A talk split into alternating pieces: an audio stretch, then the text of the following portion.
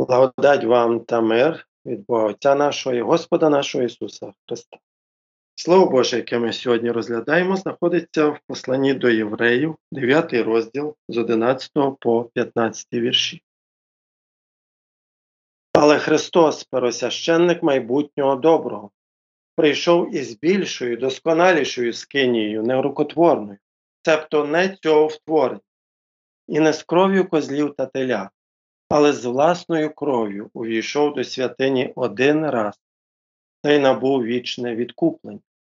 Бо коли кров козлів та телят та попіл із ялівок, як покропить нечистих, освячує їх на очищення тіла, скільки ж більш кров Христа, що себе непорочного Богу приніс Святим Духом, очистить наше сумління від мертвих учинків, щоб служити нам Богові живому.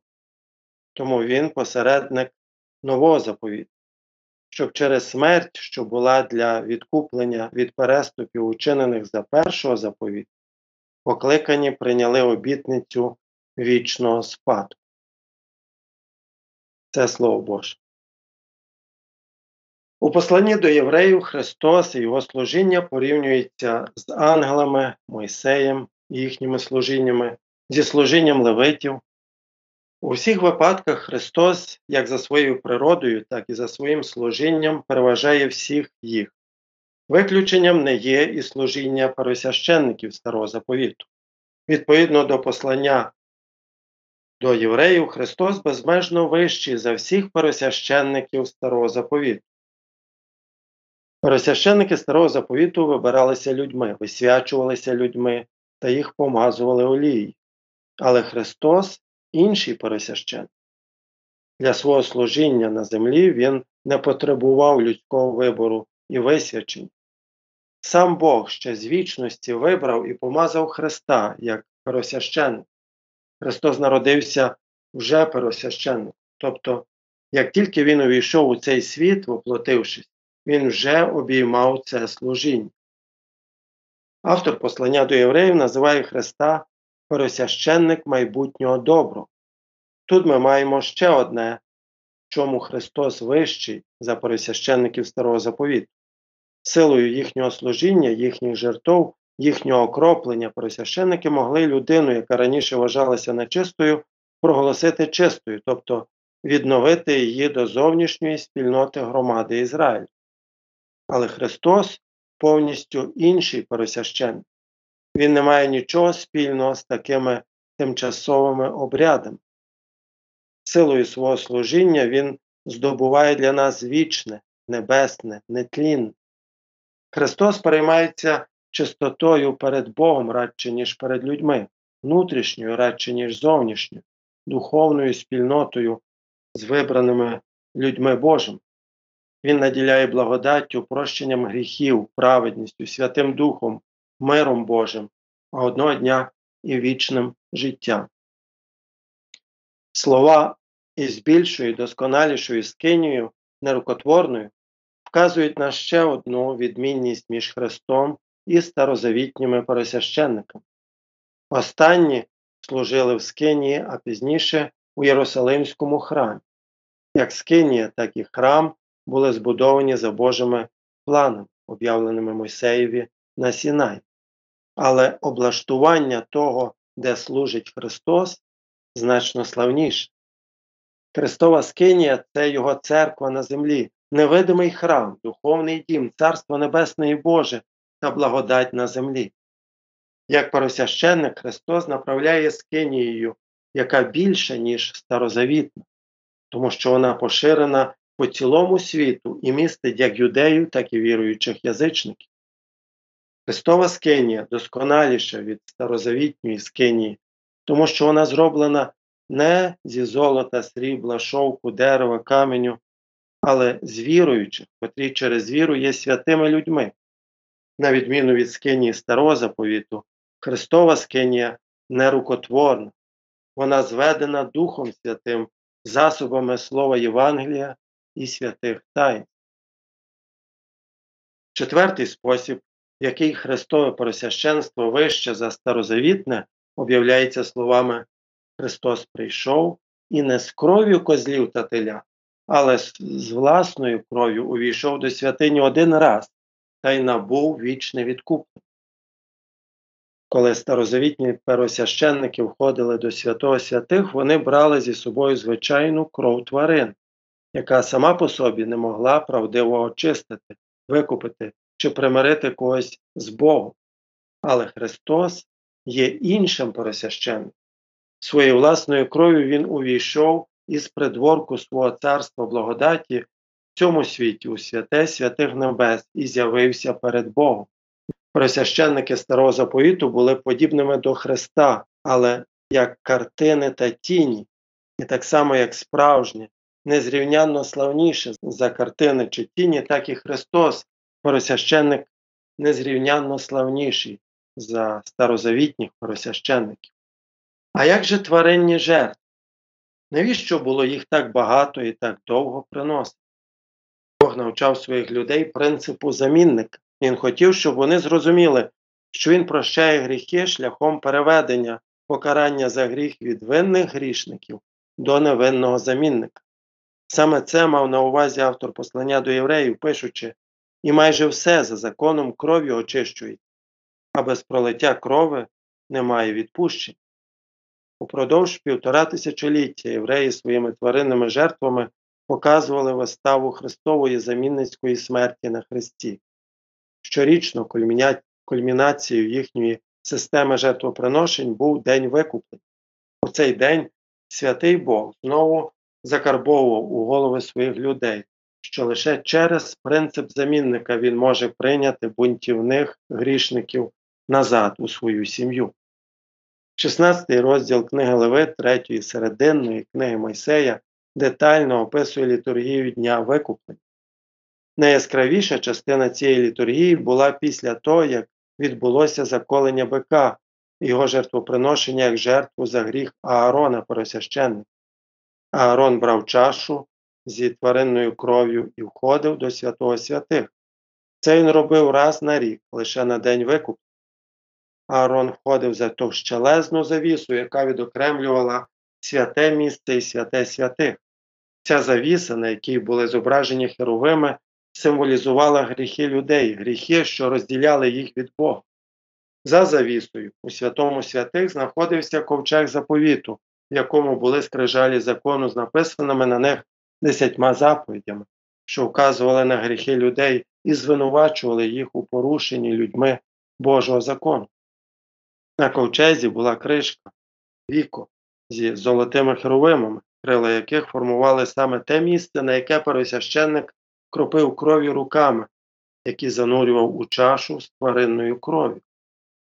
Ця кров символічно покривала звинувачення закону. Також Аарон кропив кров'ю ще сім разів перед ковчем. Далі пересвященник виходив зі святого святих та відводив у бік двох козлів. Першого заколювали і приносили як жертву за гріх, цього разу за гріхи людей. Аарон знову заходив у святе святих із козлячою кров'ю і кропив нею віко ковчегу, так само, як це він робив із бичачою.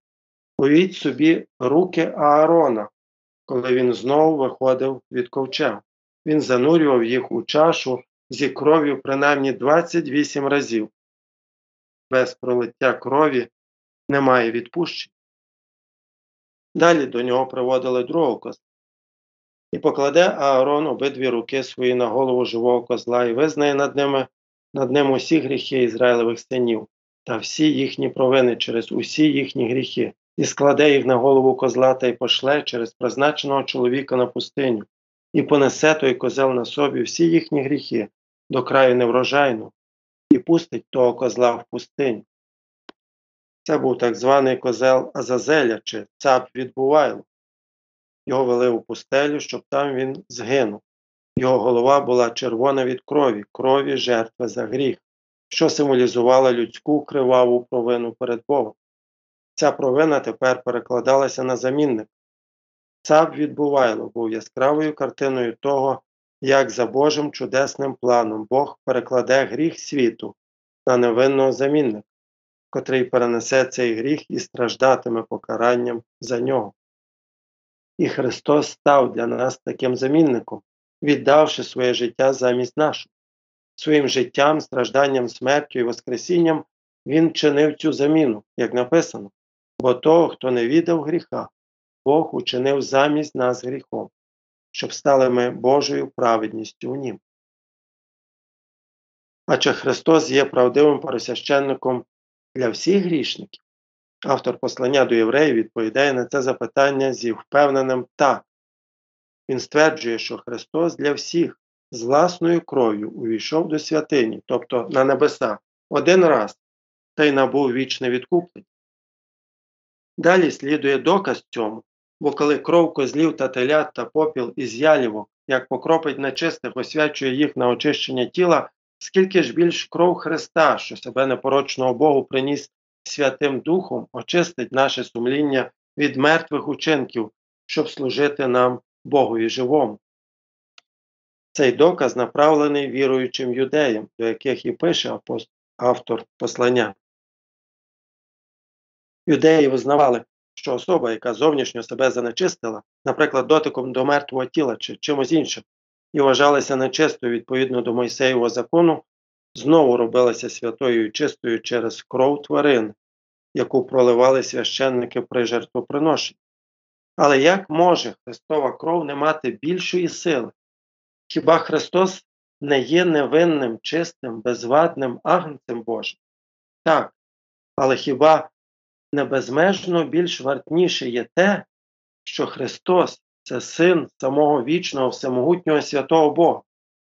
Яку силу повинно це мати, що Він приніс себе в жертву за людей, проливши свою Божу кров за наші гріхи? По правді, кожний, хто має частку в цій святій жертві, очиститься не лише тілом, як в старому заповіті, але також і душею від всіх його гріхів.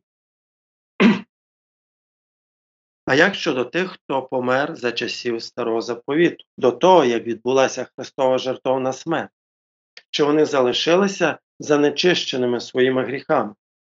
Автор послання каже, тому він посередник нового заповіту, щоб через смерть, що була для відкуплення від переступів, учинених за першого заповіту, покликані прийняли обітницю вічного спаду. Старий заповіт закону не забезпечував прощення гріхів, проте навіть у старому заповіті обіцявся новий заповіт благодаті, на якого віруючі старого заповіту чекали і надіяли. Щоб ці благодаті прощення могли набутися, Христос став як правдивим поросященником, так і своєю жертовною смертю, також і посередником обіцяного нового заповіту благодаті. Таким чином, старозавітні віруючі не могли знайти прощення, примирення, викуплення і миру сумління в законі чи жертвоприношеннях їхніх пересвященників, але вони знаходили все це в новому заповіті, який був обіцяний їм, на якого вони надіялись, і який на кінець був принесений Христом. Через віру вони також отримували всі плоди Христового приходу і Його правдивого жертвоприношення викуплення. Яким би грішником людина не була, вона знаходить все, що потребує в Христі, правдивому пересвященнику, котрий здобув і прийняв вічне відкуплення. Таким чином, незалежно від часу чи місця, коли і де він жив, незалежно від величини чи тривалості його гріха, якщо Христос став його пересвященником, грішник отримав вічне відкуплення. Через це і пише апостол Павло Римлян а Божа праведність через віру Ісуса Христа в усіх і на всіх, хто вірує, бо різниці немає, бо всі зрішили і позбавлені Божої слави, але дарунком виправдовуються Його благодаттю через відкуплення, що в Ісусі Христі, що Його Бог дав у жертву примирення, тобто окроплення віка ковчого заповіту, в крові Його через віру. Бог же миру, що з мертвих підняв великого пастиря вівцям крові вічного заповіту, Господа нашого Ісуса, нехай вас удосконалить у кожному доброму ділі, щоб волю чинити Його, чинячи вас любе перед лицем Його, через Ісуса Христа, якому слава на віки вічні. Амінь.